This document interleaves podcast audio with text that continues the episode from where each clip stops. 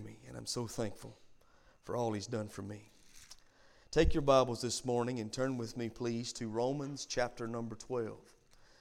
Now, as many of you know, we have been studying in Romans chapter 12 for the last two weeks. We're going through the book of Romans in our Wednesday night Bible study expositorily, verse by verse, chapter by chapter, straight through the Word of God. And man, it's been such a blessing to me. I'm so thankful for the book of Romans. I hope it's been a blessing to you as well.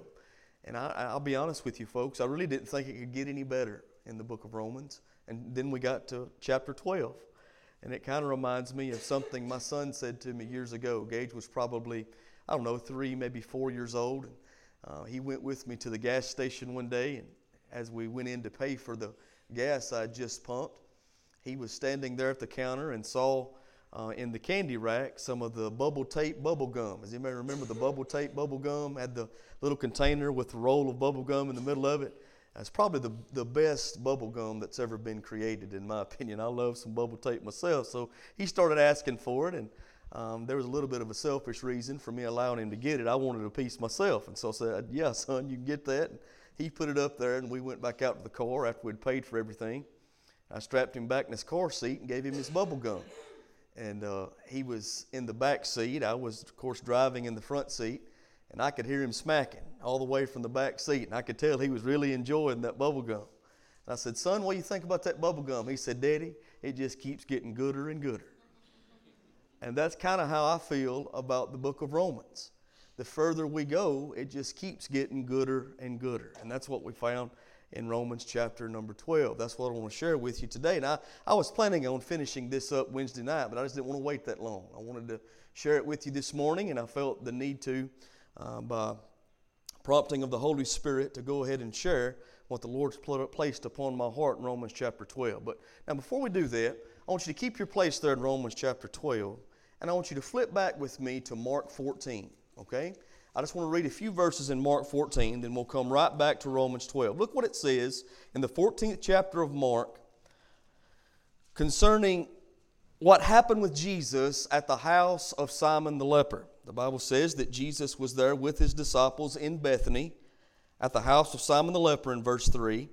And as he sat at meat, there came a woman having an alabaster box of ointment of spikenard, very precious and she brake the box and pour it on his head. And there were some that had indignation within themselves and said, Why was this waste of the ointment made? For it might have been sold for more than 300 pence. 300 pence was more than a year's wage for the people that uh, were living in that time. And so this was a very costly ointment that the woman had poured upon the, upon the Lord Jesus. And it says here that this could have been given to the poor, and they murmured against her. Now, look what Jesus said in verse 6. This is so powerful. Listen what he tells them. And Jesus said, Let her alone. Why trouble her? She hath wrought a good work on me. For you have the poor with you always, and whomsoever you will, you may do them good. Um, but me you have not always. Listen at, listen at verse 8. This is what I wanted to get to. She hath done what she could. Does everybody see that? She's done what she could. Now, let me ask you something. Is there anybody in this place this morning that cannot do what you can do? Anybody? I know that sounds like a silly question, but I want you to think about it. Is there anybody that cannot do what you can do? You say, Brother, well, of course, if I can do it, then I can do it. And, and I think that's the point that Jesus is making right here. He don't say, uh, she's done what somebody else could do or hasn't done. She has done what she could. Now, let me tell you what I believe this means. I believe this means for each and every one of us that we can all do what we can do. God is not asking for what you can't do, God's asking for what you can do. God's not asking you to do what someone else does. God's asking you to do what He's called you to do and given you the power to do according to the person of the Holy Spirit. And what we find in Romans chapter 12, like I've said many times, is the gospel in shoe leather. It brings us to the duty of the child of God and shows us that we all have a ministry. And I want you to get a hold of that. If I'm going to, if I was going to entitle my message this morning, it's going to be how to find your serve. I was listening to the Rick and Bubba show this week, and um, Bubba happens to be a tennis player, and he was talking about one of the professional tennis players that he likes, and he says he's got to find his serve. He's got to find his serve. Now, I know they're talking about tennis, but man, that just spoke to me. As Christians, we need to find our serve. I'm not talking about what you do on the tennis court, I'm talking about what you do in the body of Christ, what you do for the kingdom of God. We got to find our serve. We've got to discover our ministry. And Romans chapter 12 certainly helps us to do that. It speaks of the duty we have as a child of God to be a part of what the Lord is doing in this world. Brothers and sisters, I want you to know this morning you have a ministry. If you've trusted in Jesus as your personal Savior, you've got a ministry that God wants you to accomplish. And God's already given you the power through the person of the Holy Spirit to do so. This is the amazing thing that we see here in Romans chapter 12. I feel so many times people think, well, preachers have ministries, and missionaries have ministries, and evangelists have ministries. Folks, I want you to know every child of God has a ministry. Every child of God has a place in the body that they can serve, and they need to be serving in. One of my absolute favorite daily devotionals is a book written by Dr. Rick Warren. It's called The Purpose Driven Life. Have any of you ever heard of The Purpose Driven Life? He talks a whole lot about what God has saved us for. If you believe this morning God has saved you to serve, then say amen. God has not saved you to simply come and sit on a church pew, but God has saved you to serve in His body. Rick Warren says that we all have a shape, each and every one of us. And he describes it like this the shape that we have as believers starts with our spiritual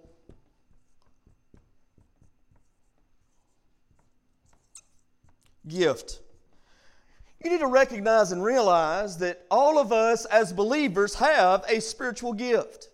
I do, you do, we all do. If you've been born again into the family of God, you have a spiritual gift. Now, a spiritual gift is much more than just uh, a, a, a, fleshly ability. Now, fleshly abilities are important, and we'll see that in just a minute, and God can use them. But when I'm talking about a spiritual gift, I'm talking about a supernatural gift given to you by God the Holy Spirit at the time of conversion, when God came into your heart and life, listen, He gave you a gift so that you might be used in the body. Let me prove it to you. I just want to read to you one uh, scripture in 1 Corinthians chapter number 12. You can flip there if you choose. If not, that's okay too. The Bible says, 1 Corinthians chapter 12 and verse number 7, but the manifestation of the Spirit is given to every man. Everybody say every man.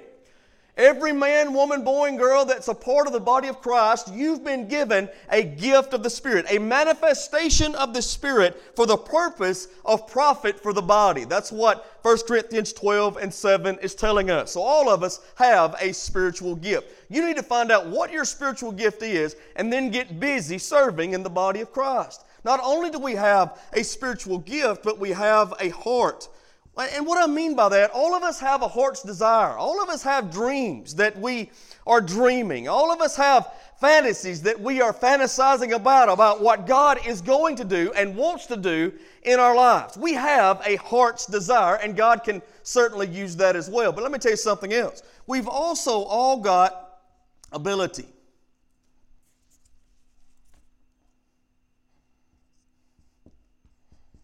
I'm talking about these things that you can do that maybe others can't that separates you. What I mean by ability, hey, some of you are good carpenters. You know that you can use that ability you have for the glory of God to serve in the body and to help others. Some of you are good cooks. I know it. Man, I beat you cooking. And I want you to know you can use that ability you have to serve in the body of Christ and to help others. Some of you have the ability to sing like a bird. I praise God for Brother Scotty and those who lead our church in worship. They have that ability to praise, honor, and glorify the Lord and minister to others through the gift of singing. You have that ability. Some of you have an ability that you are not using, that you should be using and could be using for the body of Christ. All of us have an ability. Let me tell you something else. All of us have personality.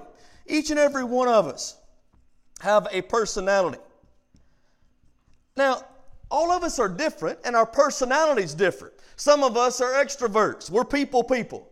Amen? We love to be in a crowd. A lot of people like that. They're social butterflies. That would be the extroverts. Some people are introverts, and I'm a, I'm a weird mix, I think. I'm okay being in the crowd, but I'm certainly okay being by myself too. I'm an extroverted introvert. I really am. And some of us are like that. We all have different personalities. The introvert don't really like being in the crowd. They like to be by themselves. They usually think deeply, they feel deeply, uh, and, and that's just what introverts do. So we're different in that way. Some people are melancholy in personality. That's who uh, writes the poet poetry and sings the songs. I believe King David would probably had uh, a touch of a melancholy personality. Some of us are choleric. And what I mean by choleric is that uh, you're very detail oriented. Usually these are business leaders. They know what, what direction they're headed in, they've got a plan, and they're very, uh, they pay very close attention to detail. So we're different uh, as far as our personalities go. Now, this is the amazing thing. God has made us different with different likes and dislikes and personalities so that He might make us one. I want you to think about a jigsaw puzzle. Uh, I don't know if any of you like to put together jigsaw puzzles, but to make the puzzle come together as one, all the pieces have to be different. Amen. If they're not different, then they don't fit together like they need to fit together. But when you get them all put together with all their differences, you have a beautiful picture, and that's exactly what I want you to see with the body of Christ. We're different. We have different spiritual gifts, we have different heart's desires, we have different abilities and different personalities, but when God brings us together by His power, He uses us to accomplish His good will and purpose as one. Now, let me tell you something else we've all got. We've all got, each and every one of us, experience. Different experiences, good and bad, that we can and should use for the glory of God in helping others. Some of you maybe have lost a child. That's a very bad experience. My heart goes out to you. But I want you to, I want to tell you something know God can use that bad experience in your life so that you might speak into someone else's life that's going through what you've already been through. Some of you came from broken homes. Let me tell you something. Do you know that you can use that experience that you've been through to help others that are going through that experience right now? God can take experiences good and bad from your past and work in and through you today so that you might be a help to others and an asset to the body of Christ. Let me tell you what I love about the Lord God's grace is truly amazing. You know, God can take my mess and make a message from it. You know, God can take your mess and do the same thing. Folks, I'm not proud of my past. There's a lot of things that I'm very unproud of. There's a lot of things I still deal with and I still struggle with about where I was when Jesus found me. But let me tell you what I found out God can take all that stuff, even the bad stuff, and He can use it for His honor and His glory as He helps me to minister to other people. He takes our mess, our experience, whatever it is, and uses it for His honor and His glory. We've all got a shape. We got to find our shape.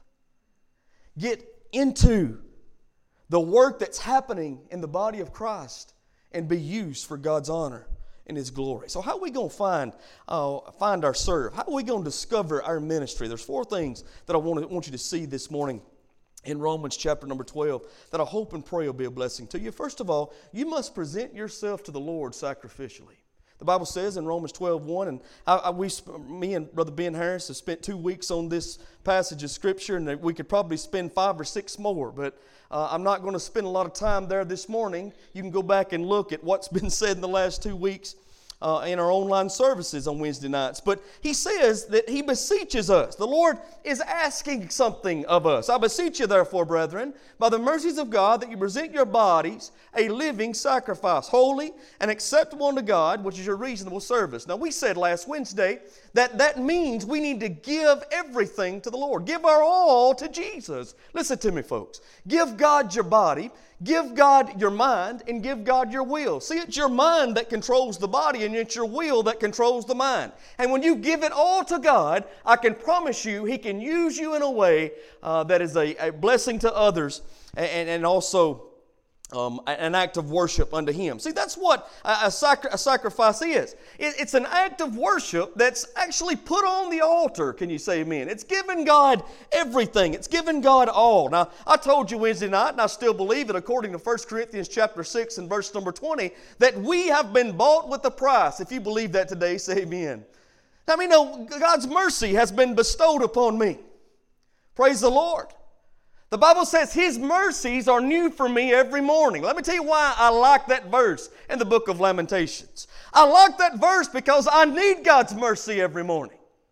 I know my thoughts, I know my feelings, I, I know things about me that y'all don't know. Amen. I've told you before, folks, if you could take my thoughts from time to time and put it up on this screen, you probably wouldn't let me be your pastor anymore. But the truth is, if I could take all of your thoughts and put it up on this screen, I'd have a whole lot more to preach about.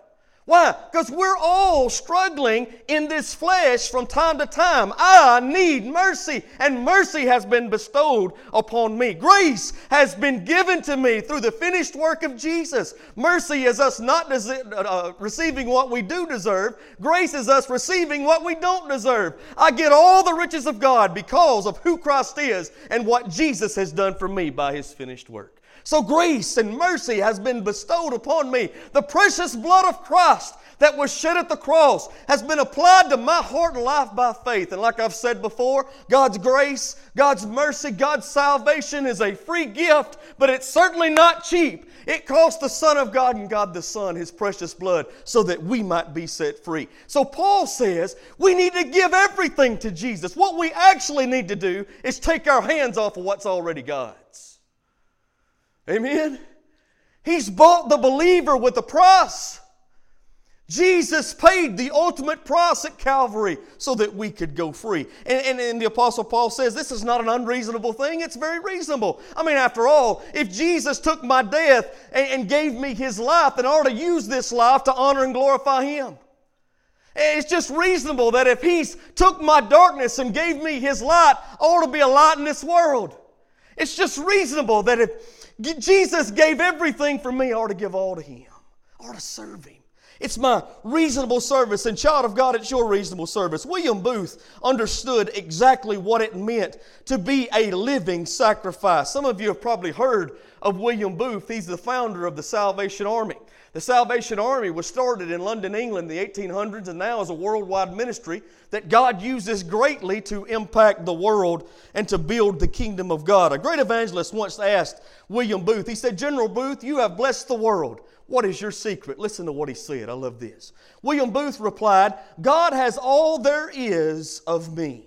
There have been men of greater brains who had greater opportunities than I, but from the day God gave me the vision of what He could do with poor old London, I made up my mind that God would have all there is of William Booth. I love that. What's he saying? God, other men can do more than I can do. Other men are smarter than I am. Other men have more opportunity than I have. But God, I'm going to give you everything I've got. I'm going to do what I can do. Listen to me, folks. That's all God's asking. Are you doing what you can? He said of the woman who put the ointment upon his head and anointed his body for burial, she's done what she could. I've got to ask myself, is Israel doing what he can? You need to ask yourself, are you doing what you can? Hey, are you serving in the body? You need to present yourself to the Lord sacrificially, but like J. Vernon McGee always said, the only problem with a living sacrifice is it keeps trying to crawl off the altar. Isn't that the truth? That's where I struggle. That's where, that's where we all struggle. See, I realize the great debt that I have to the Lord. The Bible um, tells us that plainly that, listen, the, the ultimate price was paid for us. Now, I don't serve God out of obligation. I don't serve God to repay a debt, but I realize it's to grace I'm a debtor. That's what the old hymn song says. It, it, that, that we are debtors to God's amazing grace. Come, thy fount of every blessing, tune my heart to sing thy praise, mercy flowing, never ceasing It's amazing what God has done by His mercy and His grace. Oh, to grace, how great a debtor. Daily I'm constrained to be. Bind, my, bind me, Lord, like a fetter by, thy, by, by your grace to, to you because I wonder. I, I'm prone to wonder. Lord, I feel it. Prone to leave the God I love. We need to understand and realize as God's people, we are debtors to grace. Amen? Present yourself sacrificially if you're going to find your shape and find your serve, discover your ministry. But let me tell you something else. You got also got to be transformed spiritually. Present yourself sacrificially, but be transformed spiritually. It says that in verse 2. And be not conformed to this world, be ye transformed by the renewing of your mind, that you may prove what is that good and acceptable and perfect will of God. Now, there's two things that I want to tell you about this verse. I want to talk to you about direction and duty, all right?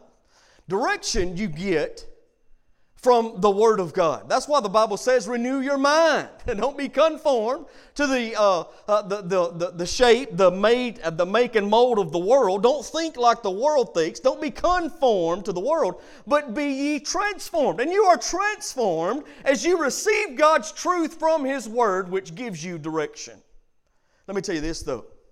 Then it's by the power of the Holy Spirit that lives in us that works on us, that works through us to accomplish God's good will and purpose, that we accomplish our duty.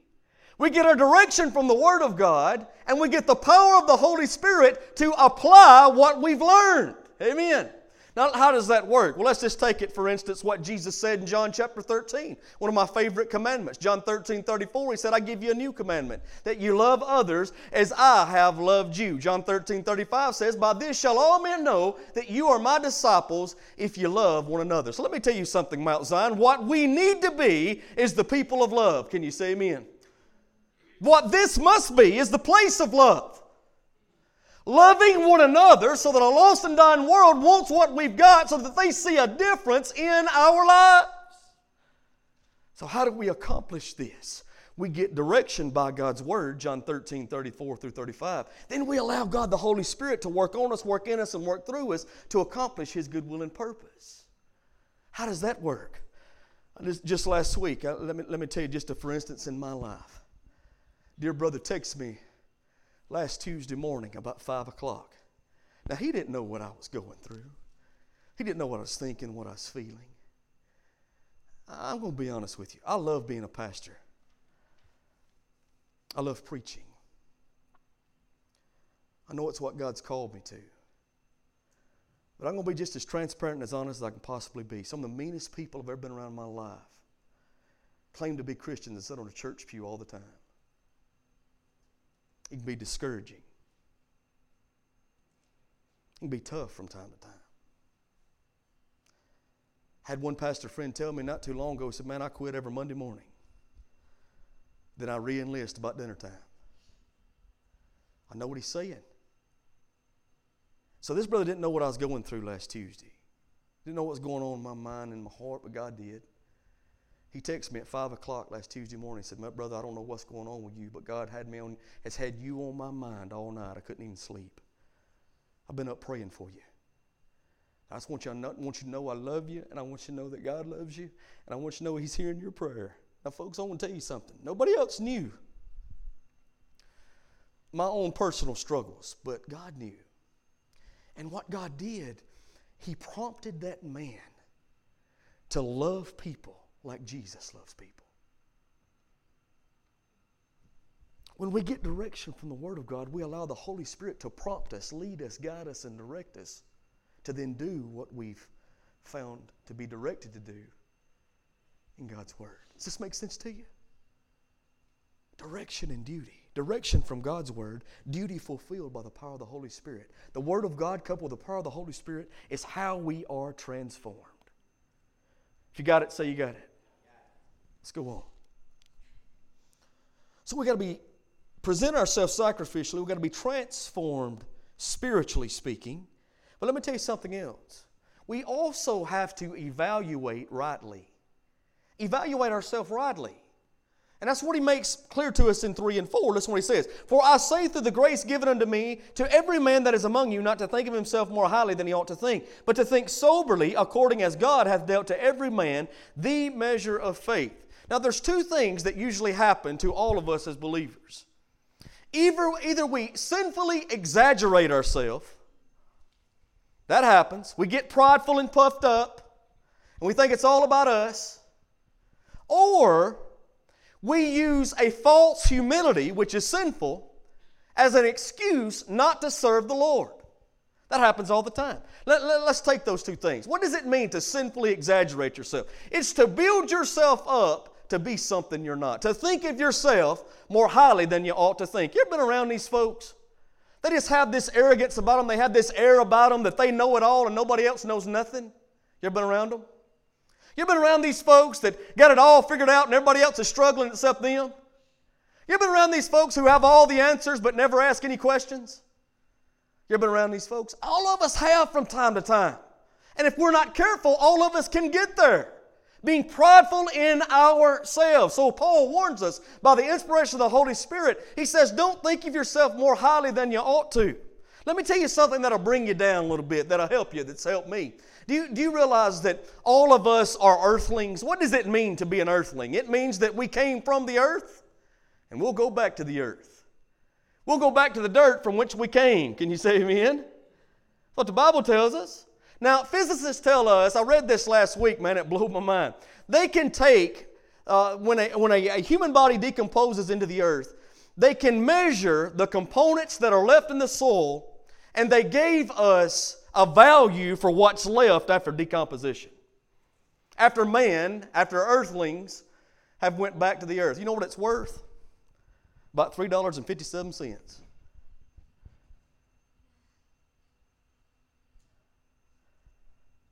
Does that bother you? See, when, when you go getting that nice new car, whatever it is, $3.57 is driving it. Uh, when you build that nice new home, and, and that's great, all that's well and wonderful. Just remember, though, 357 lives in that home. When you go and, and, take that out of your bank account or put into that bank account, you've got more in your bank account, probably, I hope you do, more, more you've got more in your bank account today than what you're worth. $3.57 is depositing and debiting money from your checking account. Always keep that in mind. Folks, listen, we are nothing without Jesus. We can do nothing without Jesus. But the good news is, I can do all things through Christ who strengthens me. We don't need to sinfully exaggerate our abilities and who we are.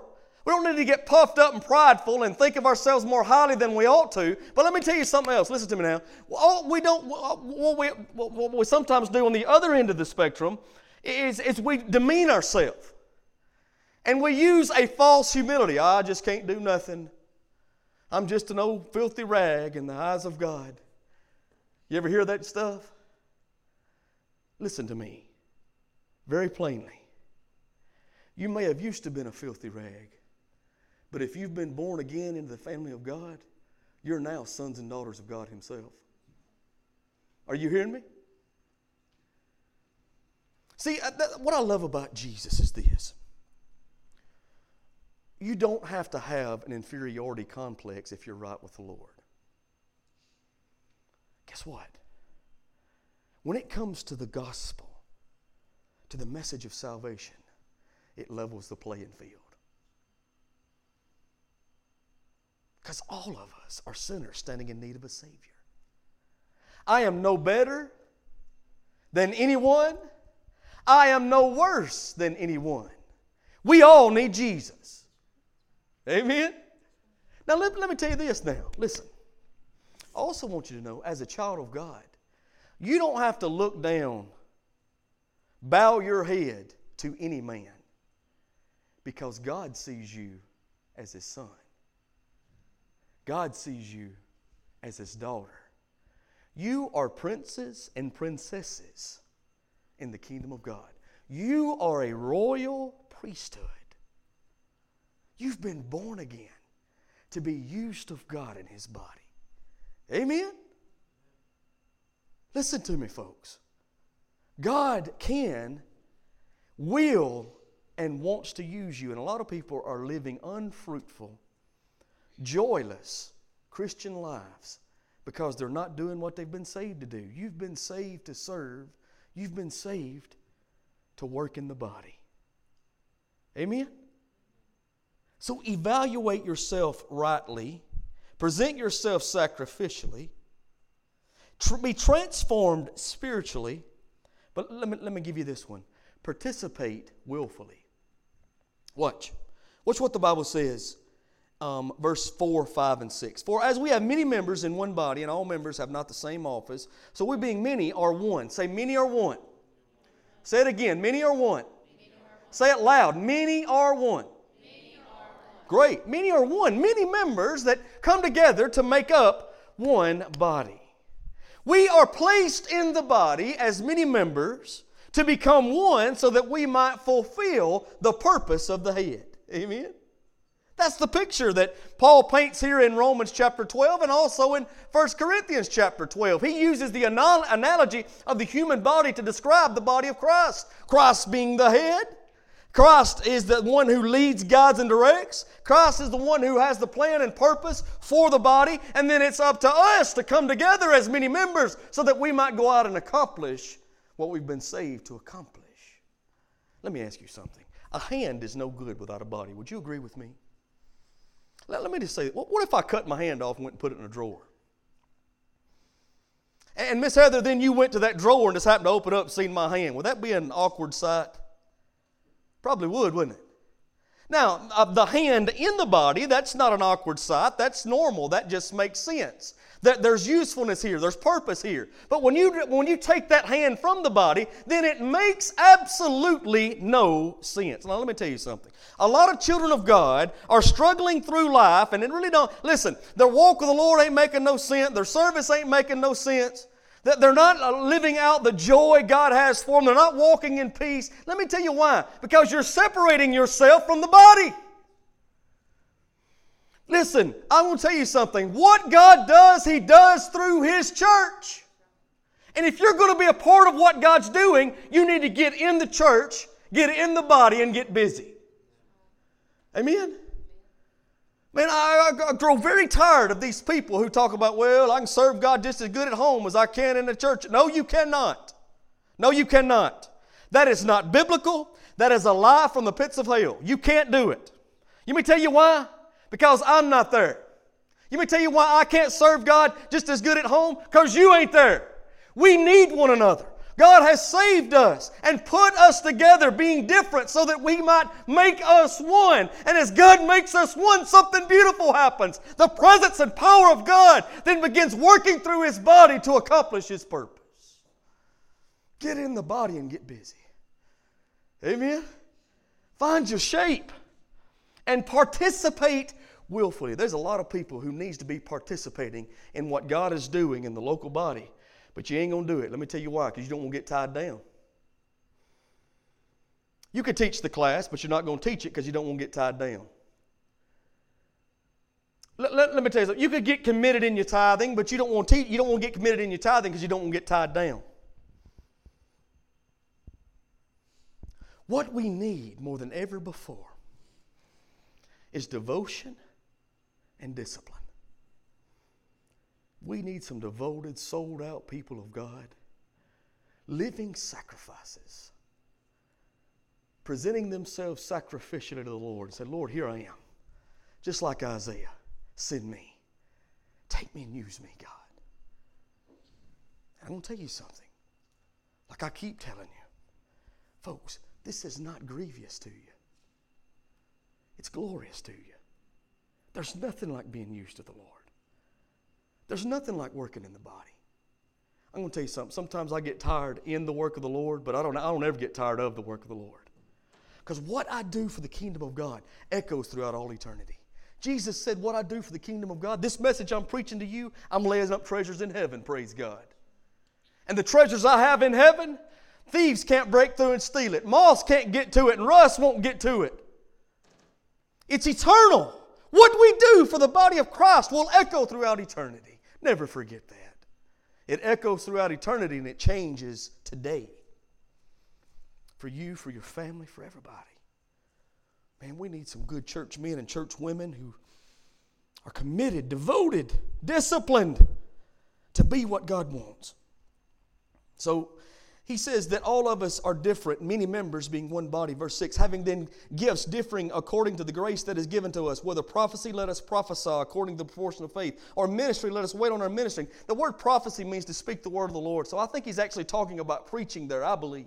So, so what he's saying is some have the gift of preaching. Some do. Some have the gift of ministry or the gift of service. I love being around give, people with the gift of, of, of, ministry, the gift of service. I'm talking about, listen, they have that servant's heart and they're just ready to do whatever needs doing in the body. Boy, we need some people with the heart of ministry, the heart of service, that gift of the Holy Spirit that makes all the difference. He says, then, or he that, on exo- that exhorteth on exhortation. What does it mean to exhort? To encourage. Isn't, isn't it funny to you that the, the same list of gifts that list preaching has right beside it encouragement?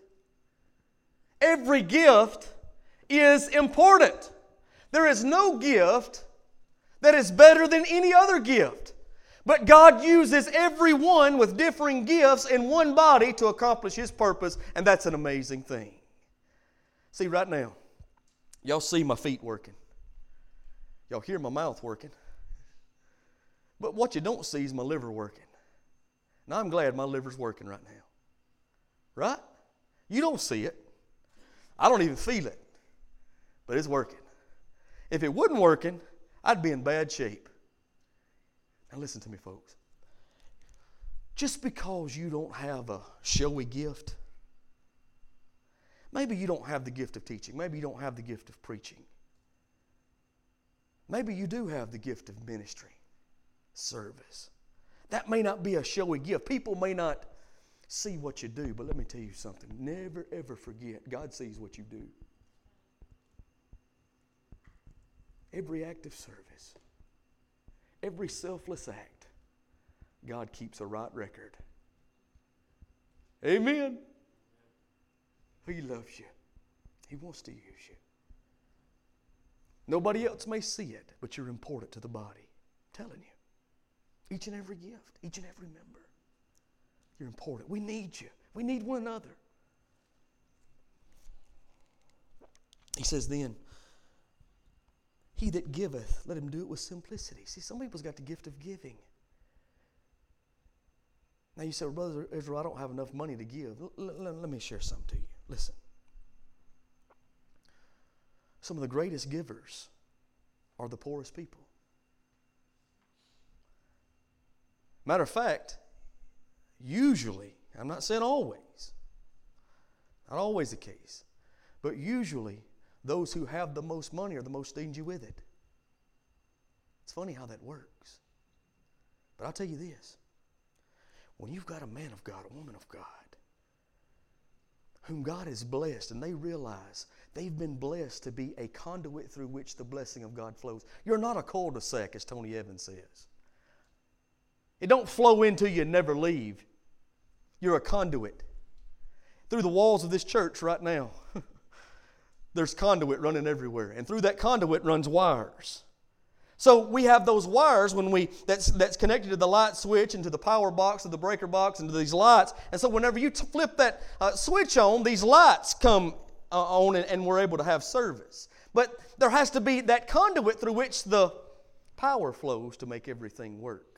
You are called, I am called, as the people of God, to be a conduit through which the blessing of God flows. And when you've got that, whew, God can work in a church.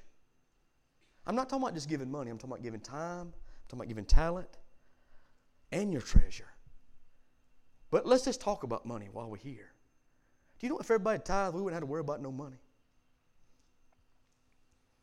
The Southern Baptist Convention says it like this about 18% of the local Southern Baptist church tithes 18%. We're getting a lot done with 18%. What could we do if everybody got their heart right with Jesus and started giving like they need to give?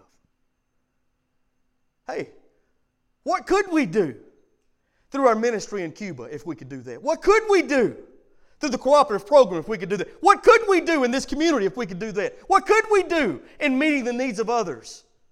as God gives us direction by the Word of God and shows us our duty by the Spirit of God, what could we do? if we had the resources to do it with. Hey, we could pay off buildings. Amen. We, we need to be doing that. Maybe God's given you the gift of giving so that we can do that. Whoever you are, wherever you are. I'm just saying, He's given us all differing gifts and put us together for His honor and His glory. So, we need to participate willfully. Find your shape. You say, Brother, I just don't know if I'm a teacher. You may tell you how you can find out. Try it. Try it. We need some teachers. Try it. Step out on faith. Brothers, I just don't know if I have the gift of ministry. Try it. Try serving this week. Hey, find somebody that needs help and help them. Hey, brothers, I just don't know if I've got the gift of encouragement. Try it. Man, we live in a world that is discouraged and fearful, and oh, they're just. I, I look on people's faces daily. This world needs Jesus, man. People are down and out and worried, sick, and they've watched CNN to the point they think the world's on fire. Turn off your stinking TV. Enjoy your family. Go outside and go for a walk. Enjoy life. Amen? Encourage someone. Reach out to someone. Be the body of Christ. Be the hands and feet of Jesus. I know I've kept you a while. It's hard to get this horse in the barn this morning. Once you let him out, he's. Whew. But I'm done. Have you found your shape? Have you found your serve? Have you discovered your ministry? If not, if not, there's all kinds of different ways that you can serve and need to serve in this church. Hey, we've got kids everywhere, and I'm thankful for that, but we need people to teach them. Hey, we've got kids everywhere, and I'm thankful for it. We need some nursery workers. We need some um, children's church workers. We, we've got ministry going right here in, in our community. We've got ministry going across the globe. We need people who are willing to give. We need some encouragers. We need people with gifts of the Spirit. You've got one, He's given it to every man to find out what they're gifted in and get busy in the body. Find your serve this morning. Serve the Lord and be blessed, is my prayer. Everybody stand together.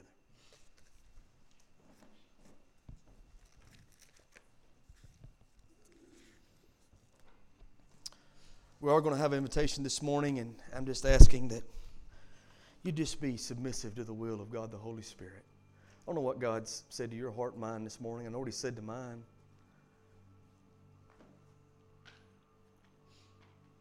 I'm, th- I'm so thankful for the convicting power of the Holy Spirit. Aren't you? God says, this needs to change or that needs to change, that's not a bad thing, that's a good thing. I've been convicted. God spoke to my heart. Maybe He spoke to yours. Let me ask you do you have discipline and devotion in being that living sacrifice that God has called us to be, has asked us to be? One thing that amazes me about Romans 12 and 1 is that it's almost like God's prayer to us. See, we beseech God all the time through our prayers. He beseeches us in Romans 12 and 1. Now, let me ask you something. If I won't listen to God's prayer to me, why should He listen to my prayer to Him? You ever thought about that? Paul said, I beseech you. By inspiration of the Holy Spirit, I beseech you. I'm asking you. Be a living sacrifice. Make a difference. Make a difference inside these four walls and outside these four walls. Be submissive to God's will. Get direction from God's word. Perform your duty by God's power. If you've never yet been born again, I encourage you right now to trust in Jesus as your personal Savior. I can show you how you, how you do that. I, I can't save you. And again, walking this aisle don't save you, and being in this church house don't save you. But I can show you through the Word of God what it means to trust in the same Jesus I've trusted in. If He can change my life, He can change yours. So I'm asking you to come. Maybe just want to come pray for a lost loved one. Maybe to come pray about your ministry, whatever it is. Maybe you want to come and make a fresh commitment to be devoted to what God's called you to, whatever it is. I don't know. You do. I'm asking that God is showing you right now. So, whatever, however you need the Lord today, you come. I'm going to pray for you. This invitation is yours. Father, we love you.